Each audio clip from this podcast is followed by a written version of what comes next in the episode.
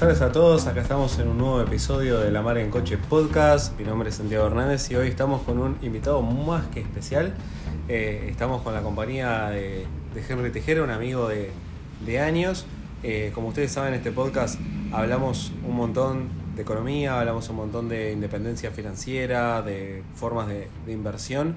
Y, Henry, la verdad que, que es un ejemplo en el sentido de que ha estado trabajando conmigo en, trabajos convencionales por, mucho tiempo y, últimamente ha tomado como emprendimientos personales eh, un poco fuera de, lo común, que ahora vamos a estar charlando un poco con él.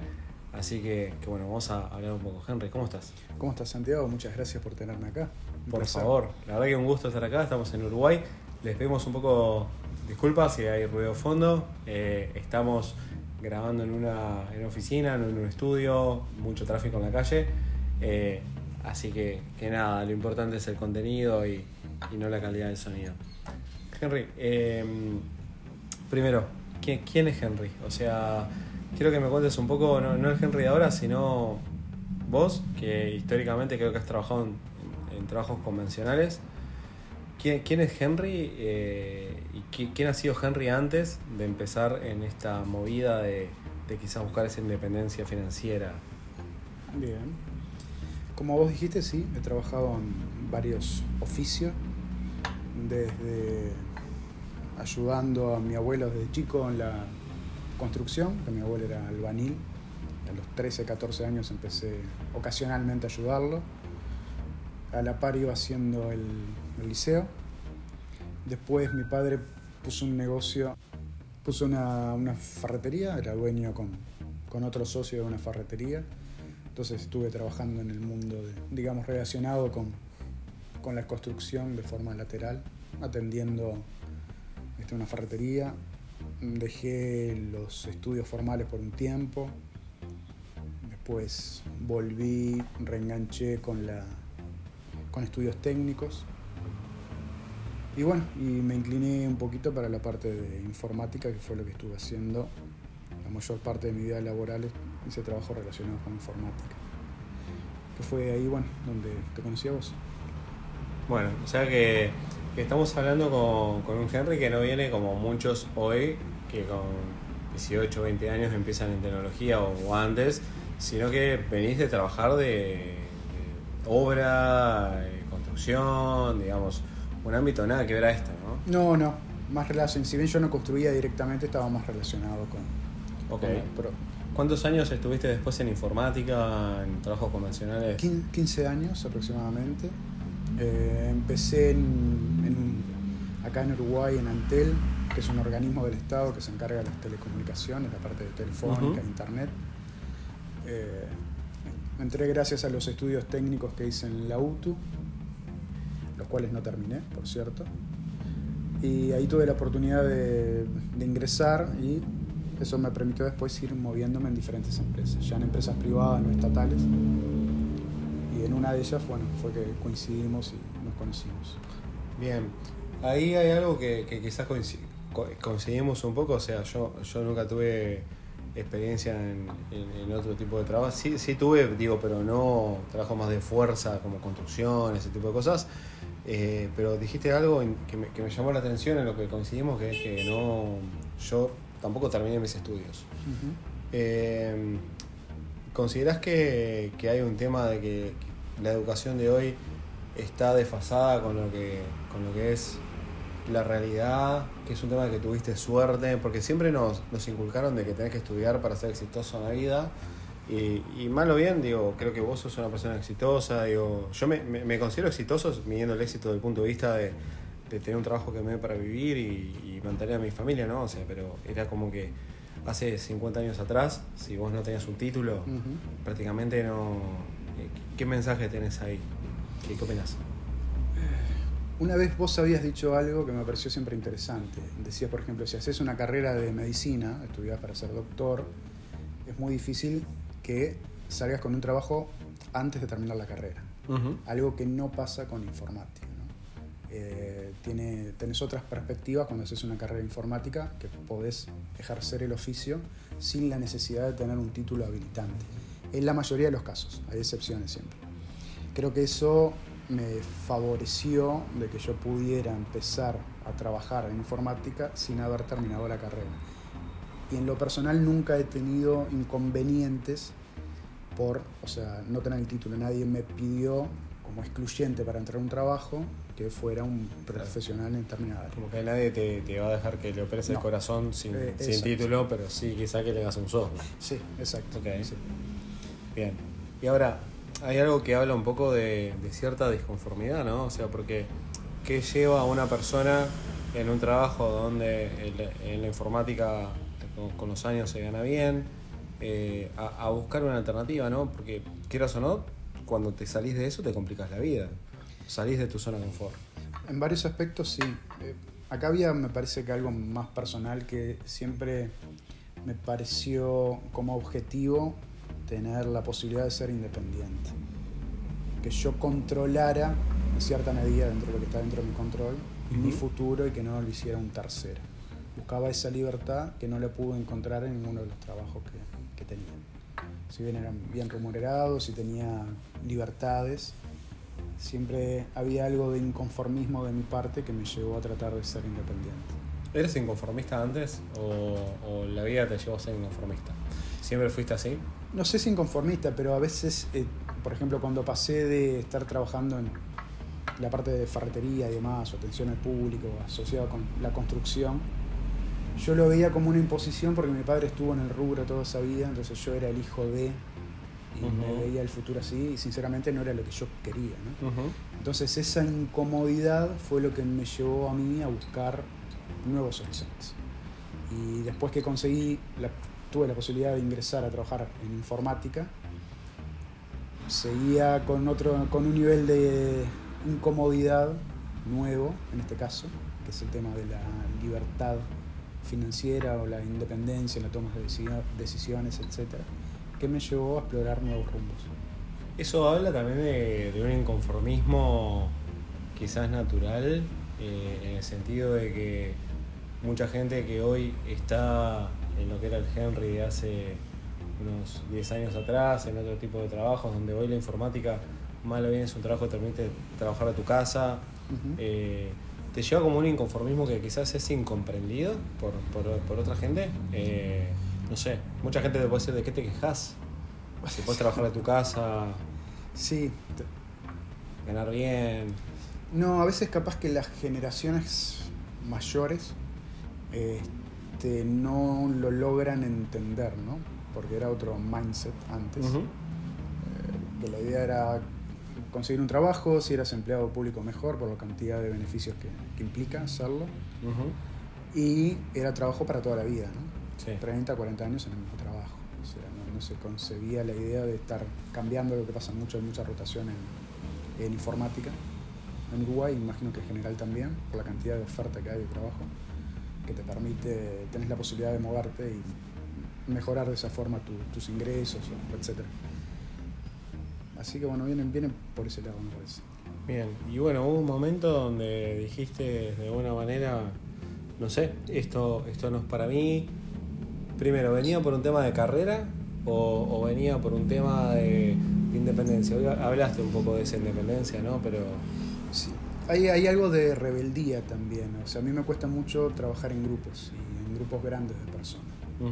Eh, posiblemente sea, sea un defecto, que no lo quise trabajar y sinceramente prefiero o trabajar con grupos chicos, con personas que tengan una relación más allá de la laboral.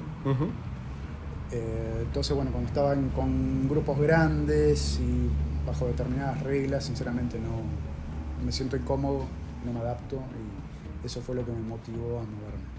Y, también hay una cosa importante que es, eh, digamos, yo, te conozco hace, hace muchos años, no, no, no existe un punto de quiebre en el sentido de, no hay un momento donde dijiste dejo de hacer esto y, voy a buscar independizarme, sino que constantemente hubo una búsqueda. O sea, no es, no es un momento de quiebre, sino que hay una superposición en algún momento de, de tu vida normal, por decirlo de una manera, como, como vive el 95% de la población, con un trabajo de 8 horas de oficina, eh, donde vas buscando salidas. ¿no? ¿Es así? ahí me perdí en el razonamiento, perdón. En el sentido de que no es que cortás tu trabajo y te pones a hacer otra cosa, sino que generalmente hay una superposición. Llega un momento donde vos estás trabajando en dos cosas a la vez, quizás hasta que lográs una... Sí, o sea, vos decís que no dejé la noche a la mañana Exacto. y traté de hacer. No, Exacto. Venía, venía buscándolo, bueno, incluso vos también formás parte de esa, de esa búsqueda porque hicimos cosas conjuntas. Y fue sí paulatino.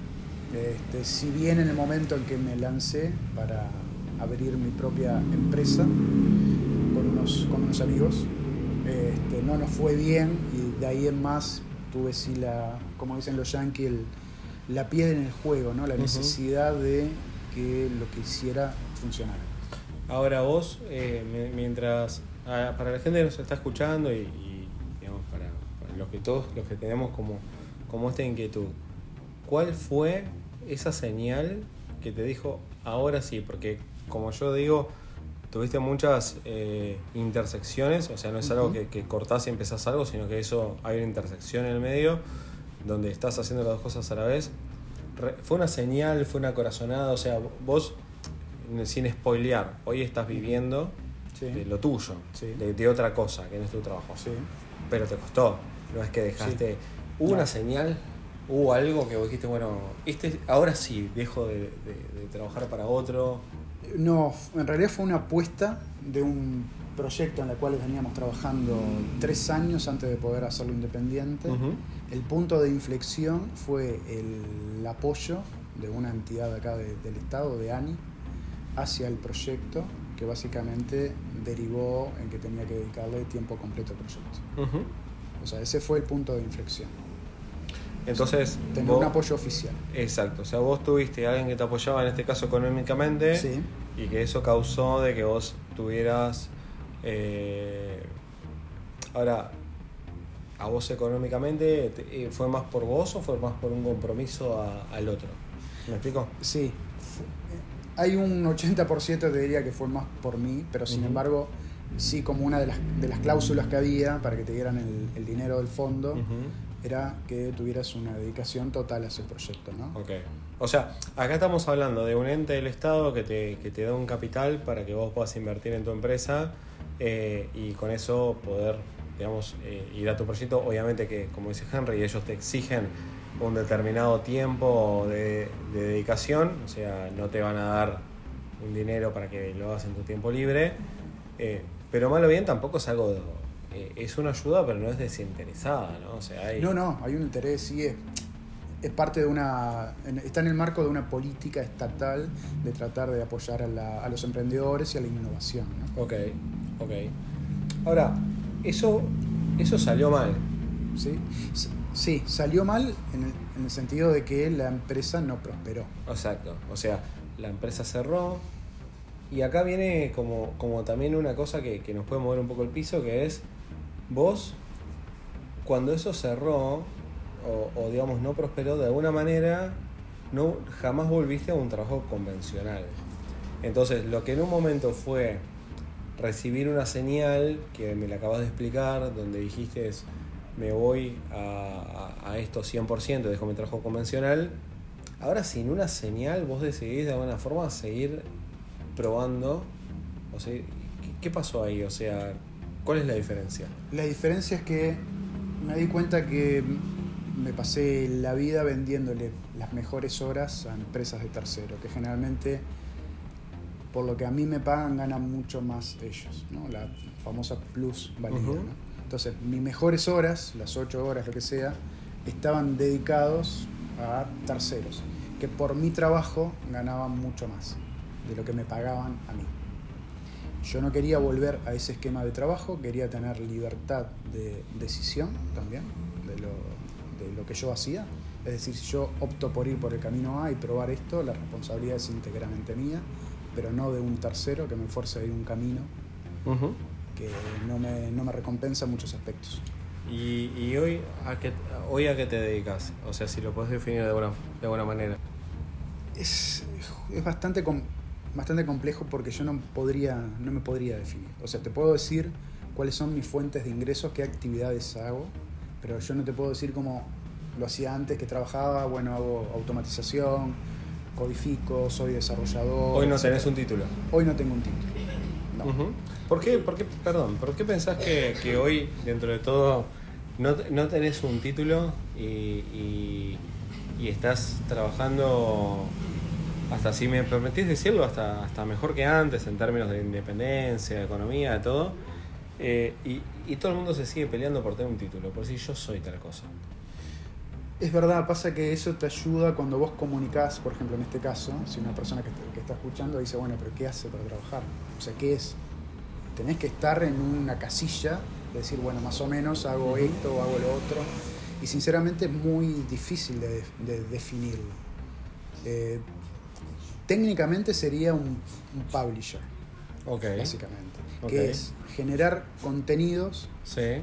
que resuelva la intención de búsqueda de los usuarios de forma tal que después se le pueda mostrar eh, publicidad que esté acorde al contexto de lo que están buscando. Es decir, por ejemplo, cuando vos haces una búsqueda en Google buscando por determinada información, por ejemplo, no sé, este, estás buscando información sobre, sobre alguna dieta en particular o sobre ayuno intermitente, etcétera. Sí. Un, publish- un publisher es una persona que genera contenido para resolver esa búsqueda que vos estás haciendo, que te la presenta, te presenta información a partir de una investigación o a veces son respuestas simplemente cortas. Y vos trabajás, por ejemplo, con una empresa como Google, que lo que hace es pagarte a vos para poner publicidad de empresas que están relacionadas con el tema que vos sabés. Ujú. A eso es, está la parte del advertiser, que es el, el que hace la propaganda, el que busca por una propaganda, puede ser una empresa, por un servicio, etc. Y está la parte que genera contenidos para que esa propaganda se muestre en un contexto que tenga sentido para el usuario. Entonces, eh, en, en- en pocas palabras, si, si, si vos tenés un título, ¿te lo podés poner? No, yo creo que no. O sea, no, no genérico. Eh, sí lo que te puedo decir son, o sea, qué técnicas utilizo para tratar de que eso sea, le sirva, me sirva a mí económicamente y le sirvan también a las personas que están buscando información. Ok, no- o sea, no, no quiero entrar en, de- en detalles técnicos, Sí. eh, se, se podría decir que es un poco de lo que hoy se llama SEO, Sí, eh, que es una especie de marketing, donde vos también sos la, la- la persona que genera los contenidos, que analiza los comportamientos del usuario, la persona que, eh, que, que entiende de cuál es la mejor forma de, de presentar una información para que atraiga a otros auspiciantes y, y ganar dinero. Eh, de alguna forma, una especie de una mezcla de conductor, productor, vendedor de publicidades, si lo, tra- si lo tradujéramos a lo que era la, la radio o la televisión hace unos años. es correcto. Todo es junto. eso. Sí, es eso. O sea, todo, todo junto, pero hecho para vos. O sea, no, no es que trabajás para un tercero No, no. haciendo ese tipo de cosas. Vos sos, básicamente tenés sitios que atienden esas necesidades, generalmente de diferentes nichos. Vos generás contenido o eventualmente podés gestionar contenidos de terceros, porque podés tercerizar Sí. cierto tipo de tareas. Y después, bueno, tenés que entrar en uno de estos programas. El más conocido es Google, Google Ads, pero hay otras empresas también que te ofrecen, o sea, que están interesados en poner publicidad de sus clientes en tus sitios web. Ok. Ahora, eh, vos se, po- se podría decir que ya estás en un momento de cierto éxito. O sea, eh, estás de alguna forma generando más ingresos de lo que generabas antes, ¿es así? En términos estrictamente económicos de cuánto gano, sí. Ahora, perdón, en balance laboral, vida y trabajo. Porque uno siempre se imagina que trabajando 8 horas por día, eh, suponiendo un, trabajo ideal y, más o menos está bien, eh, ¿lo lográs mantener a, eso? Sí, in- incluso, o sea, yo gano un poco más trabajando estrictamente la mitad de horas. Pero acá creo que hay un problema igual, porque antes no pasa con todos, ¿no? Pero en general es, a veces trabajar es estar ocho horas en el mismo lugar. Ujú. Posiblemente cuando yo trabajaba para las empresas, de las ocho horas que yo tenía que estar realmente productivo, capaz que era un 50%, Exacto. un 40%, El otro, 60%. el otro día escuché, eh, leí un tweet de una persona que decía algo así como pensar que hace dos años me levantaba todos los días y iba ocho horas a una oficina a llenar planillas Excel. Es una locura. como que uno nos entra en la cabeza de que íbamos a un lugar físico a hacer esa estupidez. Exacto. Que es una estupidez. Lo vas a hacer en tu casa, en la cama. Exacto. Hoy, hoy te pasa eso.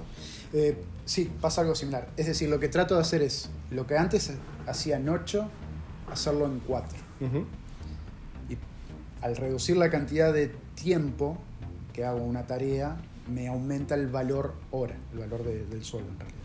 O sea, y no tengo la obligación de estar 8 horas en un lugar. Vos me estás diciendo que si quisiera las otras cuatro la puedes usar para generar ideas o cosas Eh, para otro correcto, sí. ingreso. Porque esto lo que tiene es mucho de experimentación. Vos decías es exitoso. Bueno, sí es ex- exitoso dado que puedo vivir de los ingresos de lo que hoy estás generando, ¿no? Claro. Pero sin embargo, no te voy a mentir, siempre tenés la sensación, una sensación de fragilidad. Por ejemplo, vos cuando estás en un trabajo convencional, estás amparado por las reglas del, de- trabajador, ¿no? Claro. decir, tenés días, días de descanso, tenés este, bueno, pagada la licencia, tenés otros días también, si te vas a mudar tenés un día. O sea, tenés una protección y sabes que a fin de mes es muy probable que tengas este, plata en tu bolsillo. Sí.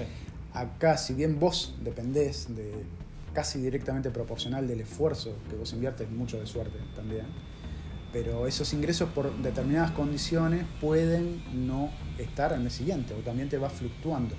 O sea, yo no es que cobre tanta cantidad todos los meses de forma fija. O sea, fluctúa. Y esto quizás lleva a que mucha gente que, yo que sé, que se está escuchando, eh, piense que es fácil o piense que, que mañana puede dejar su trabajo y, y- y hacer esto, ¿no? Y, y creo que, bueno, yo lo, lo- lo- lo vivo porque, digo, al igual que vos, también he tenido un montón de intentos fallidos. Eh, vos hoy que, que lo lograste, digamos, de, alguna manera, ¿qué mensaje tenés para esa gente que cree que es fácil, digamos? O sea, ¿cuál, cuál es el lado oscuro de todo esto? Eso, eso que me decías es algo, ¿no? O sea, no tenés un aguinaldo, no tenés vacaciones. Eh, vos dentro de todo llevas poco tiempo. ¿Cómo te ves 10 años así? ¿Qué plan tenés? Es, es una muy buena, es una muy buena pregunta. A corto plazo, seguir eh, tratando de generar otros casos de éxito, porque hoy la verdad eh, yo tengo varios sitios, pero básicamente es una especie de cliente ballena, si se quiere, que todos los ingresos son eh, originados por un solo proyecto. Entonces lo que estoy tratando de hacer ahora es replicar con otros proyectos, ver si puedo generar la misma, los mismos ingresos o más de lo que tengo actualmente. Eso implica experimentar lo que tiene, lo que vos decías del SEO, lo que tienes que, entre que vos haces algo, el resultado lo ves en un periodo hacia adelante de unos mínimo de 6 a un año. Es decir, yo lo que estoy haciendo hoy voy a saber si va a funcionar recién en 6 meses o un año para adelante. Bueno, eh, también eso trae un montón de, de incertidumbres, ¿verdad? Eh, ¿cómo, ¿Cómo manejas ese tema de, de qué es lo que va a pasar, de no saber? Porque uno es empleado de una empresa y bueno, más o menos puede saber si esa empresa le va bien, le va mal. Vos acá sos, eh, digamos, el que trabaja, sos el jefe, sos el contador. eh, hay un tema de que toda responsabilidad cae en vos, no hay otro culpable ni otro responsable que se, o alguien que se lleve el crédito que no seas vos. ¿Cómo, ¿Cómo manejas eso? ¿no? Porque supongo que tuviste que aprender un montón de, términos, de cosas, de todo muy lindo lo que sepas hacer, pero cómo pagas impuestos, Eh, cómo, no sé, todo, o sea, hacer el marketing, eh, manejar tus horas, cuántas horas tenés que trabajar, cómo me dice el éxito.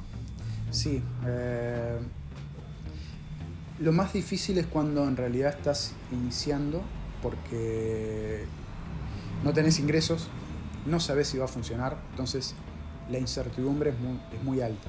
Una vez que conseguís resultados, ya para un próximo proyecto tenés esa experiencia. Entonces te permite estimar mejor. Es decir, yo cuando hoy empiezo un proyecto sé qué mirar, qué aspectos mirar o qué métricas tener para saber si va a funcionar o no va a funcionar. Eso es algo que cuando empezás desde cero no lo tenés. Porque no sabes cómo medir si, te, si, te está yendo, si, te- si hay señales, no puedes identificar si hay señales de que ese proyecto te va a funcionar o no. ¿Me contás cómo es un día típico? Sí, claro, cómo no. Eh, hoy actualmente tenía cuatro proyectos que eran básicamente cuatro sitios web, aparte de otro proyecto que no está involucrado con esto directamente de- del SEO, que estoy como inversor, pero está relacionado irónicamente con la construcción Si bien mi rol no es construir, simplemente de, hacer inversión y ayudar a la parte de, marketing y demás. ¿Puedes contar? Eh, sí, es una empresa que se dedica a la construcción de tiny house en, en Uruguay, que se llama My Tiny Way. Pueden verlo en mytinyway.com, podemos dejar eventualmente en el enlace. Es, es un concepto de, de viviendas eh, pequeñas, hay diferentes modalidades, nosotros trabajamos con construcción sobre trailers, o sea, son viviendas muebles que se pueden mover. Es un concepto que se originó en los años 90 en Estados Unidos y volvió a tener un repunte de popularidad con la crisis del 2008, la crisis de vivienda, que muchas personas optaron por eh, este, acceder a una, a una vivienda autosustentable, más económica que una vivienda tradicional, pero no por eso de menor calidad, y evitar las hipotecas. Y bueno, mi rol ahí básicamente es creación del sitio web, un poco de, de marketing, inversor, etc. Apoyando un grupo de personas que son técnicos y que sí se dedican a, la construcción. Hoy está muy de moda el término emprendedor serial, porque me contás lo sos. Pero ¿es, así? Yo no sé si. Está bien, emprendedor sí, intentador serial. Lo que sí perdés un poco el miedo, que cuando recién em, empecé con la empresa que falló, era el temor a fallar. O sea, la falla creo que en general, por lo menos por estos, por estos lados, está visto como un tabú. O sea, vos fallás y es algo terminal, ya no te podés recuperar. Y sentís, la verdad que yo sentía vergüenza de comunicar a personas, o sea, familiares o personas que, que estaban alrededor mío cuando me preguntaban por la empresa me daba vergüenza decir que la empresa había cerrado, que no había funcionado. O sea, eso lo sentís. Después te das cuenta que, que, en realidad o sea, no es un castigo, es una oportunidad de, de mejorar y entender por qué falló. Que está bien, que son sucesivas iteraciones de cosas que vas probando.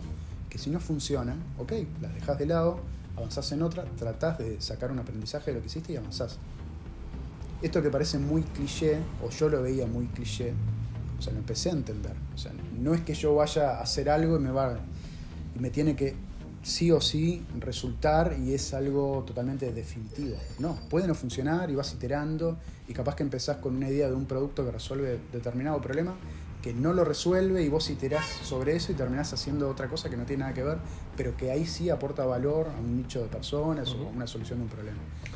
Ahora vos eh, me, contás que, tuviste, si, se puede decir fracaso, digamos, o sea, algo que cerró, eh, ni bien dejaste tu trabajo convencional, eh, hoy estás con el tema del SEO, estás con el tema de Mike Anyway, estás con el tema de Tomates TV, digamos, tenés, como un montón de, de puntas, ¿no?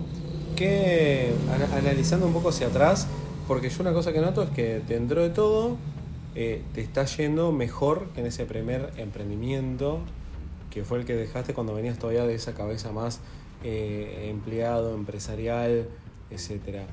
¿Qué, ¿Qué, cosas pensás que, que, en ese primer emprendimiento hiciste mal? Bueno, hay muchos aspectos, algunos muy particulares en lo que era el negocio en sí. Básicamente era una empresa de software que estaba dedicada a ofrecer infraestructura como servicio. En este caso nosotros facilitábamos eh, dispositivos móviles, teléfonos celulares y tablets para equipos de desarrollo de aplicaciones, de aplicaciones móviles, para que pudieran acceder de forma remota a estos dispositivos sin la necesidad de tener que comprarlos. Lo que pasa es, el problema, uno de los problemas que tuvimos es que la infraestructura, comprarla desde Uruguay, por ejemplo, acceder a teléfonos móviles, no solo es difícil porque acá generalmente no llegan todos los modelos o los últimos modelos llegan con retraso y son costos muy elevados en comparaciones, por, eh, por ejemplo, a lo que puede ser países en Europa o en Estados Unidos. Ese era uno de los puntos flojos que teníamos. Después estábamos, éramos un equipo de cuatro personas, de los cuales teníamos dedicación total dos personas, que éramos estrictamente técnicos y abandonamos todos los que son los aspectos comerciales de la aplicación. Básicamente nos centramos mucho en resolver algunos problemas técnicos que ya de por sí eran complejos y éramos pocos lo que podíamos, estábamos dedicados a resolver esos problemas. Entonces, competíamos con empresas que tenían 60, 100 empleados, era muy difícil de, de llegarle siquiera a los talones con los otros que ofrecían. O sea, tenían infraestructura a menor costo, tenían más recursos humanos, equipos de marketing, equipos de venta, y nosotros nunca tuvimos eso. Y en el momento cuando estás ahí era muy difícil de darte, de darte cuenta las falencias que teníamos en esos aspectos. Eh, en términos de, de ahora que vamos a ponerle, digamos, exagerando un poco, que ya llegaste, que ya estás Mm. en un lugar, obviamente por eso digo exagerarlo, eh, ¿cuál, cuál es el peor enemigo? ¿Es uno mismo? ¿Es el contexto? No, yo creo que el primero tenés que tener determinada actitud, eso sí. Eh, cuando sos empleado depende del rol que tengas, si no tenés un rol, por ejemplo, de toma de decisiones, es muy difícil vos después cuando sos independiente acostumbrarte a que vos tenés que tomar decisiones y no esperar. Hay trabajos que simplemente requieren esperar de tu parte que resuelvas algo que te dicen hacerlo así. Hay una planificación en donde vos no formás parte. Cuando sos independiente, vos haces la planificación y depende estrictamente de vos que funcione. Obviamente que hay factores de contexto, incluso bueno, el azar también, que pueden hacer que el proyecto funcione o no funcione. ¿Y cuál es el rol de la familia o de la gente que ha llegado, digamos? Porque me imagino que, que también en un contexto donde una cosa es una- un chico de 18 años que, que vive solo, que no tiene, digamos, una responsabilidad, alguien ya un poco, digamos, con otra responsabilidad más grande, no sé, casado o con hijos o, o con otras con otras cosas, ¿no? O sea, ya con un contrato de alquiler, ¿cómo te juega eso? O sea, porque está ese mito, ¿no? De que, bueno, el momento es los 20 años. Es mentira, vos lo lograste bastante después. Sí, bastante más, un ve- 20 años Ujú. casi. Ok.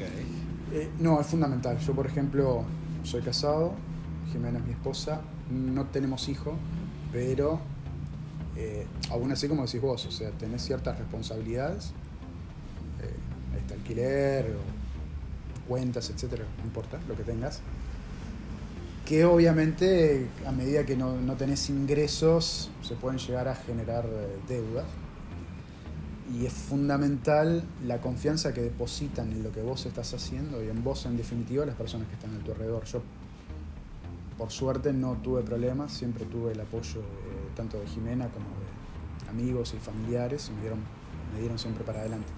Obviamente que eso te ayuda también a lo que te decía de la piel en el juego, porque te tiene que funcionar. Entonces cuando a vos algo te tiene que funcionar, no te queda, no te queda otra que tenés que generar ingresos a partir de, de lo que estás haciendo y probar. Y ahí es cuando lo que hablamos de fracasar. Y empezás a tener menos miedo de fracasar porque tenés un objetivo que es tratar de lograrlo. Si algo no funciona, bueno, no funciona. Si mira, esto no me funcionó, listo. ¿Qué, qué hice mal? Puedo sacar a ver qué hice mal y tratar de no hacerlo de vuelta, listo. Y seguís probando y probás de a dos o tres cosas. Te pones nervioso en el camino porque no tenés ningún ingreso y pensás, hay días que pensás, ¿qué estoy haciendo acá? ¿Por qué dejé un trabajo estable?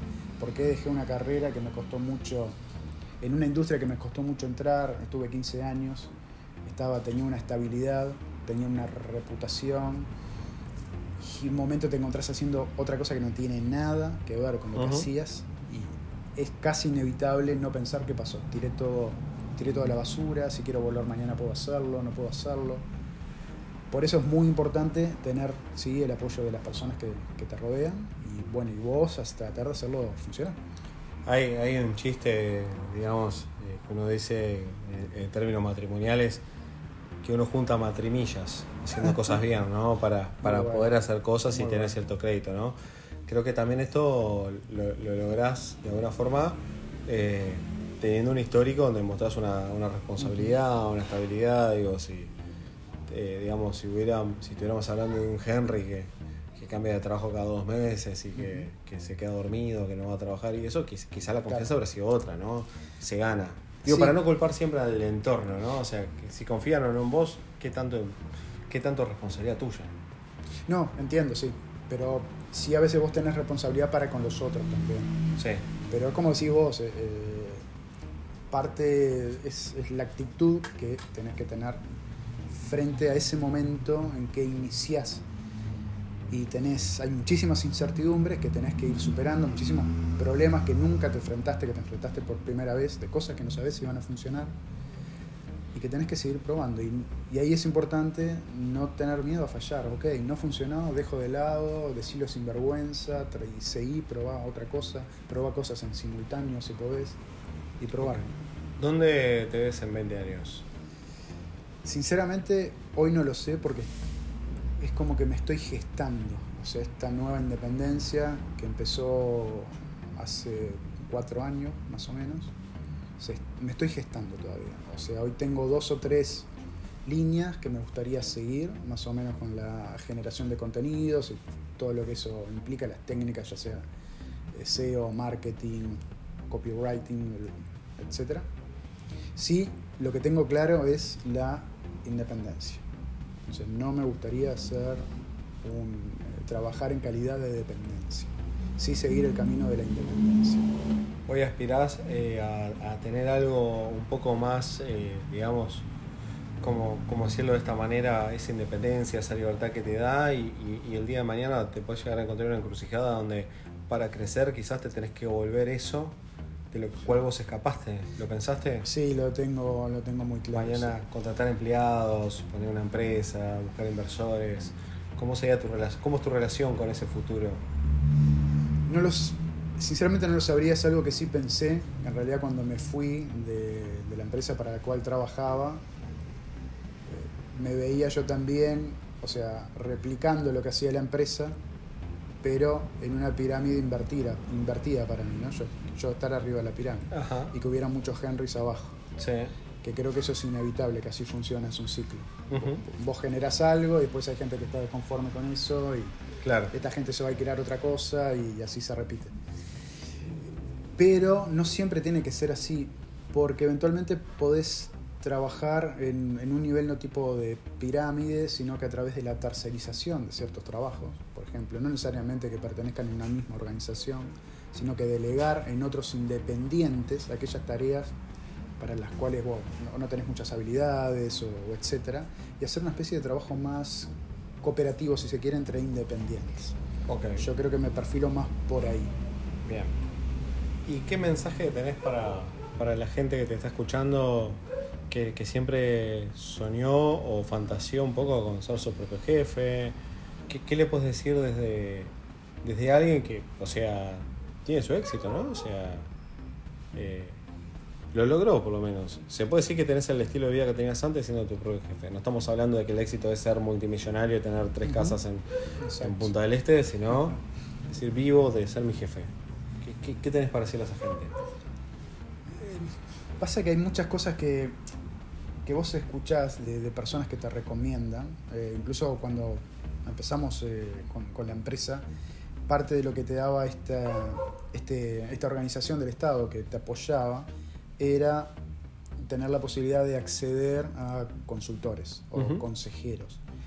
Y a veces lo que pasaba era que te daban consejos contradictorios, lo cual es un poco raro porque eran personas que en su ámbito eran ex- exitosas, que habían emprendido, logrado determinadas, eh, cumplir determinadas metas, pero que sin embargo ibas a uno y te decía ACA, e ibas a otro y te decía CB.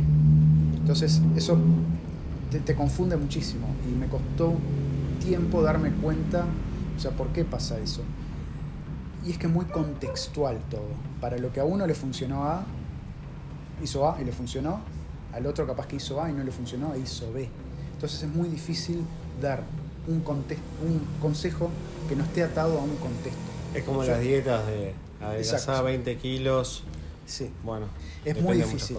Lo que sí he visto capaz que es como un patrón genérico, que esto, o sea, buscas sobre, sobre el tema de emprender y demás, y, y parece cliché, pero es así, es básicamente el, el hecho de, es muy difícil que puedas lograrlo de la noche a la mañana, o sea, que vos hoy renuncies y ya mañana tenga un emprendimiento exitoso, es extremadamente difícil, se puede dar, pero me parece que es muy difícil, y que lleva tiempo, lleva, lleva tiempo e intentos. Tener lo que la famosa resiliencia, etcétera. Dijiste puede una palabra recién que es lograrlo. ¿Qué es lograrlo para vos? Lograrlo es, vos querés hacer A y tenés forma de medir, quiero llegar a hacer A, B y C. Te estableces una métrica, medís cuándo es que vas a llegar a B y C, bajo qué condiciones, etcétera. Ponerte eventualmente un plazo de tiempo y ver si lo lograste o no. Igual por lo que me estás contando también hay como, como una- un proceso bastante maduro. Supongo, eh, hubo eso siempre en los anteriores fracasos, el tema de, de medir, ponerse un plan, ver si, si lo lográs, si no lo lográs, o, o- o eso que me estás hablando ahora donde veo una persona, eh, digamos, súper madura en ese sentido, de, de establecer métricas y, y cosas que te dicen si lo lograste o no lo lograste, o sea, ¿fue siempre así o, o fue parte del aprendizaje? Fue- Fue parte del aprendizaje, sí. Pero en, en lo personal, a mí me ayuda muchísimo a, a evaluar, a ver si estoy yendo por el camino correcto o no. Ok. Porque es lo que siempre te dicen, ¿no? Si no medís, no sabes cómo va. Cómo, cómo, si no tenés métricas, ¿cómo vas a saber si te fue bien o mal? Pues no tenés forma de medir. Y ta, las métricas pueden ser, depende, tiene, tiene que tener sentido para lo que estás haciendo, en función de, también del contexto. Muy bien. Bueno, Henry, muchas gracias Un placer. eh, por, por esta charla súper interesante, como siempre. ¿Algo le quieras decir que yo no te haya preguntado o algo que quieras decir a la gente que nos está escuchando? No, gracias a vos por, por el espacio y bueno, adelante. Bueno, gente, muchas gracias por seguirnos. Mi nombre es Santiago Hernández. En esta entrevista estuvimos con Henry Tejera. Eh, nos pueden seguir en la mar en cochepodcast.com. Y bueno, gracias como siempre. Nos vemos en el siguiente episodio. Excelente.